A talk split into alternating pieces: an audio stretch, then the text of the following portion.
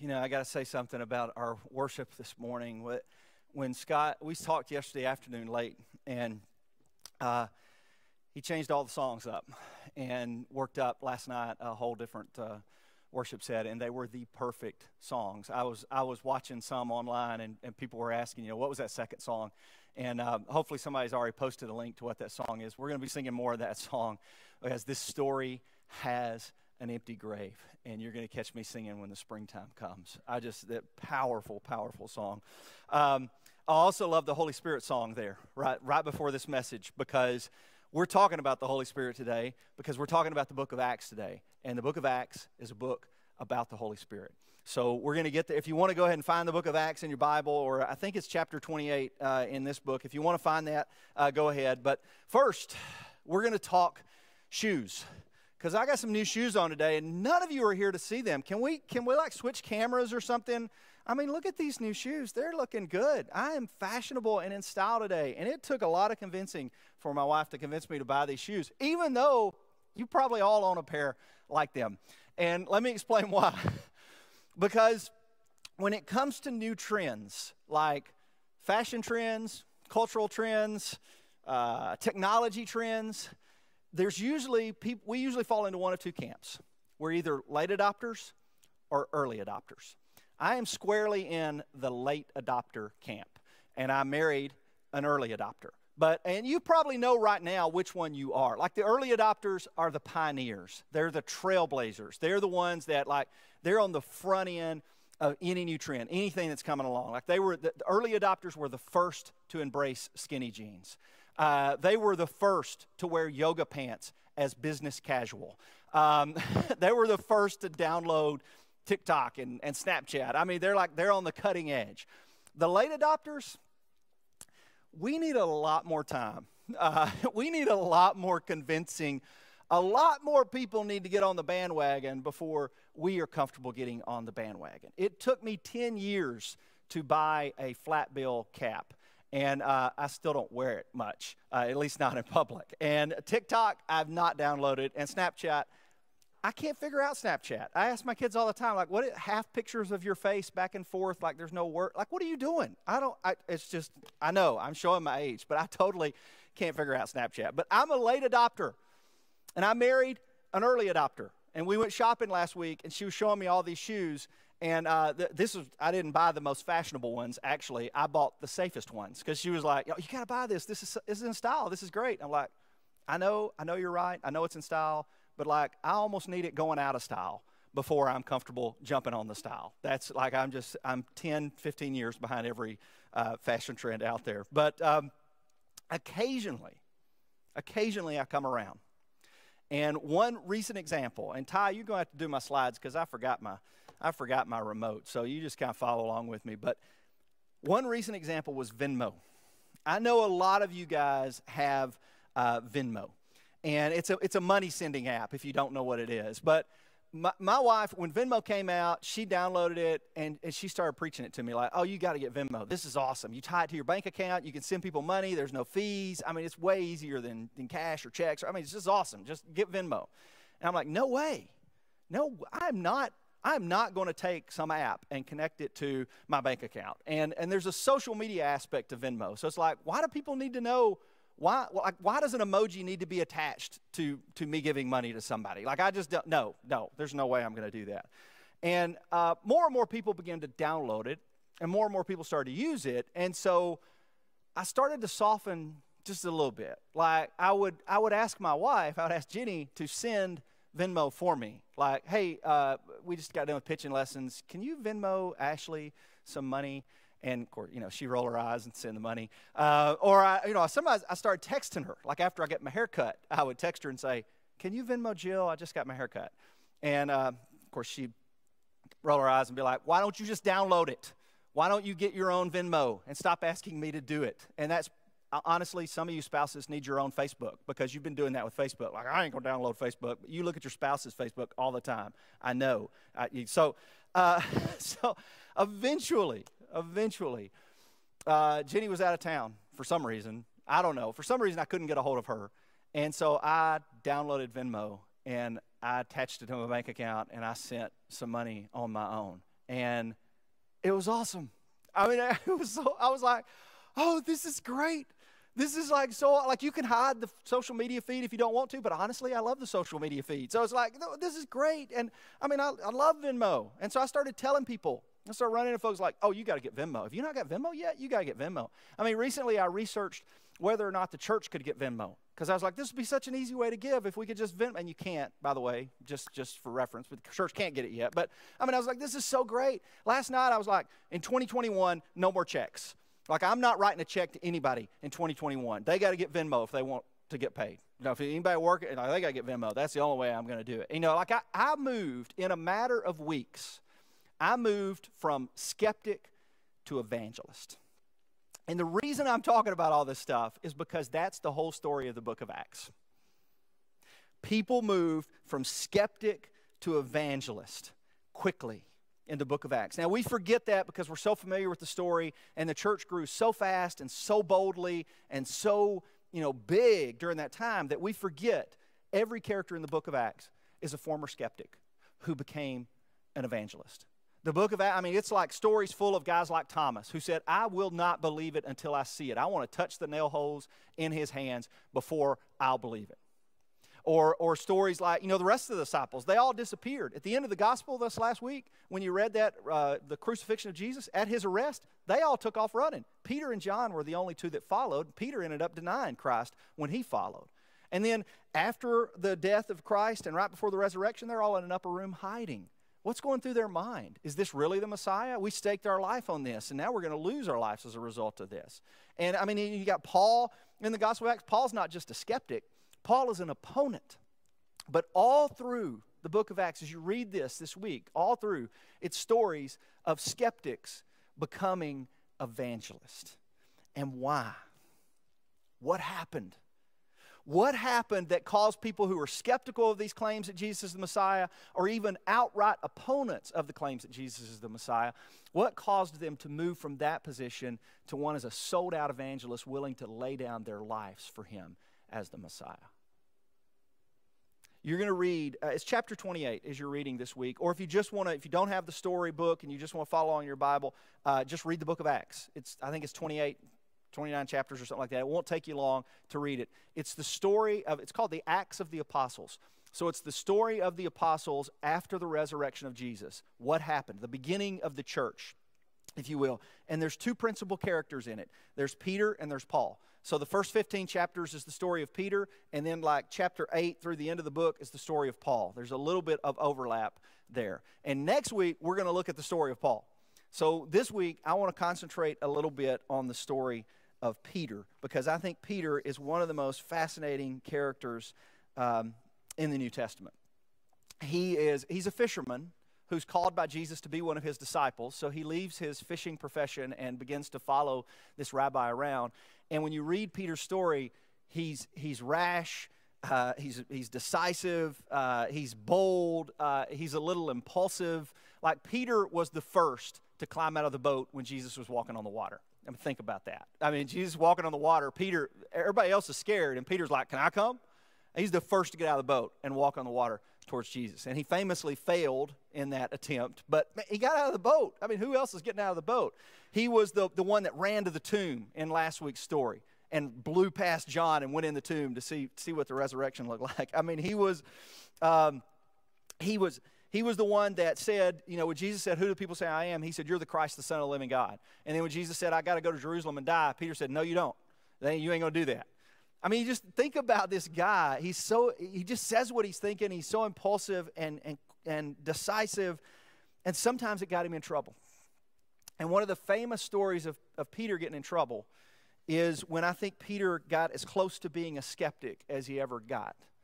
And it was when, uh, right after the arrest of Jesus, Peter followed him, and uh, this, Jesus was going on trial, and they were gathered around a fire, and people started recognizing Peter, and they started asking him, like, you know, you know Jesus, you know this rabbi that's on trial, right? And Peter, like, no, I don't. And uh, you know, you're you're one of his disciples, aren't you? You're one of his followers. We've seen you with him. And he's, no, I don't. And Peter famously three times denied Christ. And it says that after he realized what he had done, and Jesus looked at him. I mean, Jesus predicted it. He saw Jesus. After he'd realized what he'd done, Peter wept bitterly. And can you imagine how difficult it was to overcome something like that? I mean, just, I mean, can you imagine his emotions in the days between the death of Jesus and the resurrection of Jesus? They had to be all over the place. The Bible doesn't say much about it, other than they were hiding in a room for fear. But can you imagine the despair he's feeling, the sadness he's feeling, the guilt, the remorse, the shame that he's feeling over denying Jesus? I mean, he was the one that said, even if everybody else goes, I'll be with you. Everybody else can fall away. I will not fall away. And he fell away. I mean, Judas killed himself over it. I mean, think about the weight of that. Judas could not overcome it. And Peter, we know the story, did overcome it. But you contrast that image of Peter. And I wonder if he started having doubts at that time. I don't know. It does, not say that in there. I'm just wondering, you know, if Peter started doubting, like, is, was he really the one? Was he really who he said he was? Was he really the Christ, the Son of the living God? But you contrast that Peter at the, at the death of Jesus with the Peter that we read about in the first 15 chapters of Acts, and he's a different guy. He is a different guy. He's still bold, he's still impulsive, he's still deci- decisive, but he is absolutely sold out to Jesus. I mean, he completely and truly sold out to Jesus. There's no confusion, there's no fear, there's no skepticism. He is a sold out evangelist. And there's plenty of stories in there about that. The favorite one, my favorite one, is Acts chapter 4. And I want to take you through that one just a little while this morning. But in Acts chapter 4, uh, Peter and John are on their way to the temple. And on the way to the temple, there's a man who's been lame from birth, and he, he calls out for some help, some money. And Peter says, I'm not going to give you that, but I'm going to give you back your ability to walk. And so Peter, in the name of Jesus, heals this beggar. And uh, everybody knew who the beggar was. And so the word just like instantly rapidly spreads. The thing you know goes goes spreading through the community. And um, they all these people come to peter and john in solomon's colonnade like in the middle of the temple all these people are coming and they want to hear you know who is this by what power what is going on you know who what has gotten into this fisherman that used to follow the rabbi jesus uh, what is going on and um, the religious authorities catch wind of it and of course, they feel threatened. And so they arrest Peter and John and they take them before them to question them. And that's where we'll pick up the story in verse 7. It says, uh, well, right here, they had Peter and John brought before them and they began to question them. By what power or what name did you do this? Then Peter, filled with the Holy Spirit, said to them, Rulers and elders of the people, if we are being called to account today for an act of kindness shown to a man who was lame and are being asked how he was healed, then know this, you and all the people of Israel. It is by the name of Jesus Christ of Nazareth, whom you crucified, but whom God raised from the dead, that this man stands before you healed. Jesus is the stone you builders rejected, which has become the cornerstone. Salvation is found in no one else, for there is no other name under heaven given to mankind by which we must be saved. He doesn't sound scared anymore, does he? He doesn't sound confused anymore. There's no hesitation. There's no, there's no worry about, you know, there's no fear. Remember just before, moments before, days, months before, he was, he was hiding in fear. That's gone. And the leaders noticed it. Look at verse 13. When they saw the courage of Peter and John, they realized that they were unschooled, ordinary men. They were astonished, and they took note that these men had been with Jesus. You remember a couple weeks ago, what was the primary reaction that people had to Jesus? Astonishment, amazement. What's the primary reaction that people have to people who've been around Jesus? Astonishment. Ama- they're amazed at this courage that Peter has because this, who, this, this Simon the fisherman, he's not, he's not a theologian. He's not one of our religious scholars. He doesn't have the education, he doesn't have the credentials, he doesn't have the money, he doesn't have the power, but something's different about this man. What's different about this man? He's been with Jesus. They're opponents of Jesus, but they cannot argue that this man has been with Jesus. This is an ordinary man that has changed. And so they did all they could do. They said, well, okay, uh, just stop talking about it. like they, they don't tell him to like stop following Jesus himself. They're not going to stop Peter and they're not going to stop John. They just say, okay, well, just can you keep it quiet? Can you just not stir up the people? And so, uh, verse 18, they called them in again. Look at this. This is the end of the story. They called them in again and, and commanded them not to speak or teach at all in the name of Jesus. But Peter and John replied, Which is right in God's eyes, to listen to you or to him? You be the judges. As for us, we cannot help speaking about what we've seen and heard. And that last verse there, verse 20, that's a little summary of the book of Acts. All throughout the book of Acts, the people who had been with Jesus couldn't help speaking about what they had seen and heard. And the people who were opponents to Jesus couldn't stop them from speaking about what they had seen or heard. And you say, why? What happened? What was different? What made, what made Peter so bold? What made him change? What made him move from a skeptic to an evangelist? Did it just become enough of a trend? Did enough people get on the bandwagon that finally he was ready to become an evangelist? No, the, the, the answer is in the first verse that I read to you, chapter 4, verse 8. And you may have to skip ahead with these tied up to find this, but chapter 4, verse 8, the answer's right there. It says, Then Peter, notice that phrase, filled with the Holy Spirit, said to them. Filled with the Holy Spirit. That's a theme throughout the book of Acts. Before the disciples are told to go and tell the story of Jesus, Jesus tells them to wait on the Holy Spirit. This is Acts chapter 1, verse 8. He says, Wait on the Holy Spirit, and when you receive power from the Holy Spirit, then you will be my witnesses in Jerusalem and in Samaria and, and all the ends of the earth. But wait on the Spirit the Holy Spirit, like when you read chapter 28 this week, take a highlighter and highlight every time you see the word Holy Spirit. It's on nearly every page. And when you read through the book of Acts, you can do the same thing in your Bible if you want to. It's on nearly every page. In the NIV, there's 40 something references to the Holy Spirit because every story of conversion, the Holy Spirit's in the middle of it. Every story of boldness or courage, the Holy Spirit's in the middle of it. And the Holy Spirit, listen, I know we, we churches have a tendency to make this weird. Okay, I understand. And, and there's a lot of confusion. You know, the King James used to call it the Holy Ghost, and that made it weird and confusing.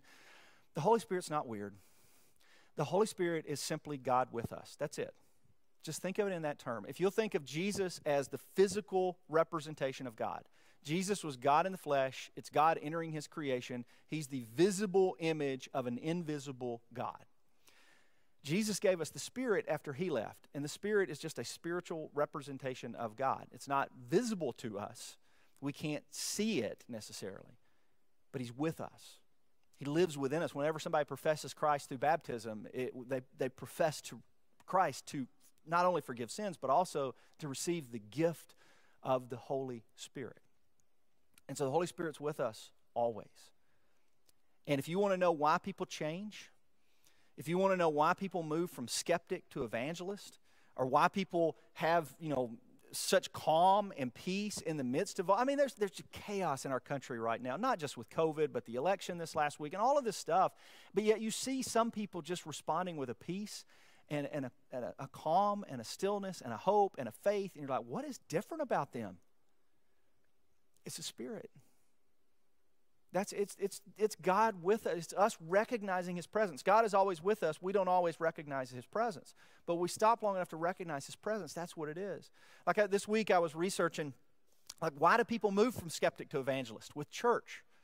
Like why do people go from not believing in Jesus to believing in Jesus, or maybe not following Jesus but following Jesus, or not being church people to being church people. Because we've, we've all heard stories like that. Or maybe that's your story. You went from being a skeptic to an evangelist in a matter of days. Why do people do that? And, and I found some research that said, you know, Craig Groeschel said, well, they do it for one of two reasons inspiration or desperation. That's why people, you know, get back active in faith or come back to church. Inspiration or desperation. Inspiration, either there's some kind of life change, a positive life change, like you have a baby, um, you get a new job, you move to a new town, you, you graduate high school or college. Um, you, you get married. Like there's some life change, something happens, and you're just inspired to like, it's time to get it together. Like it's time, like I, I, I want to I want to get back involved in faith. And so you're inspired to, to follow Christ. Um, other times it's desperation. You know, you lost a job, uh, you lost a, a, spouse or a marriage, uh, you lost uh, a loved one sometimes tragically, or there's a diagnosis that you received, or there's some kind of tragedy or, or difficulty was introduced into your life, and out of desperation, you're like, I need some hope and I need some faith, and, and you start looking to, to Christ for that. And I think Groeschel's right. It's inspiration or desperation. But I think if Luke was going to enter the conversation, Luke wrote Acts, by the way, I think Luke would say, You're missing one the Holy Spirit. the Holy Spirit is the primary reason we move from skeptic to evangelist. Like, you know, if you'll think about your story, those of you that were skeptics and now you're kind of more sold out on Jesus, it, the, the Holy Spirit was active in that. And if you love somebody that's a skeptic right now, you know, if you've got a son or a daughter or a, a friend or a husband or whatever that's a skeptic right now, they're like, I just don't know if I buy this whole Jesus thing. Uh, one, I would say, well, read the New Testament because you're in good company. A lot of his closest disciples didn't know if they bought the whole thing. It took the resurrection to convince them. But also know that if you've been praying for somebody that's in this situation, also know that the Holy Spirit is with them that the Holy Spirit's working in their lives. The Holy Spirit's working on their hearts. And we don't know the fruit of what that ends up being, but the Holy Spirit doesn't leave, it's at work. Even when we don't think it, even when we start to doubt it. I'll tell you a story real quick, and then I'm going to wrap up. But um, I don't even have it in my notes because I meant to cut it today simply for time, but I want to tell it. Um, about a month ago, I did a, a, uh, a funeral for um, a lady who, who passed away. Many, many of you know. It's Doreen Cisco. I can say the name. Um, and it was in Hohenwald at the Methodist Church. And then afterwards, and they limited the capacity. They, let, they had like 50 people come to the funeral. And then they invited a lot of friends and family to come to the graveside because of COVID. And so after it, we went down to Graves Cemetery, which is on Sinking Creek in Hohenwald. You'll never find that. Uh, you'll have to Google it to find it. It's out in the country, it's way out there. And uh, it was a beautiful setting. I mean, like it was just, it was absolutely beautiful. Um, uh, the, the, trees were changing colors just a little bit, and there was hills, and you know, we're we're just standing out there in the country, and all these friends and family are gathered. And so I I asked them to gather around, and uh, I said, "We're gonna we're gonna take a moment of silence for Doreen." And um, before I said this, there was just a little wind blowing, like there was just a little bit of, of wind. And so we're to take a moment of silence for Doreen. And uh, as we take this moment of silence, I want you to feel the wind. So as as you're as you're quietly just sitting here, take in the beauty of this place. If you want to leave your eyes open and look at this, that's fine. But just take in the beauty of this place. But I want you to feel the wind and feel that being God with us. And, uh, and there was, you know, a little bit of wind right before we started. And so I started the prayer. I had that idea, started the prayer. And when I got to the moment of silence, the wind stopped. And I was, I was like, I was having a little mini panic attack in the moment of silence, going, why did the wind stop?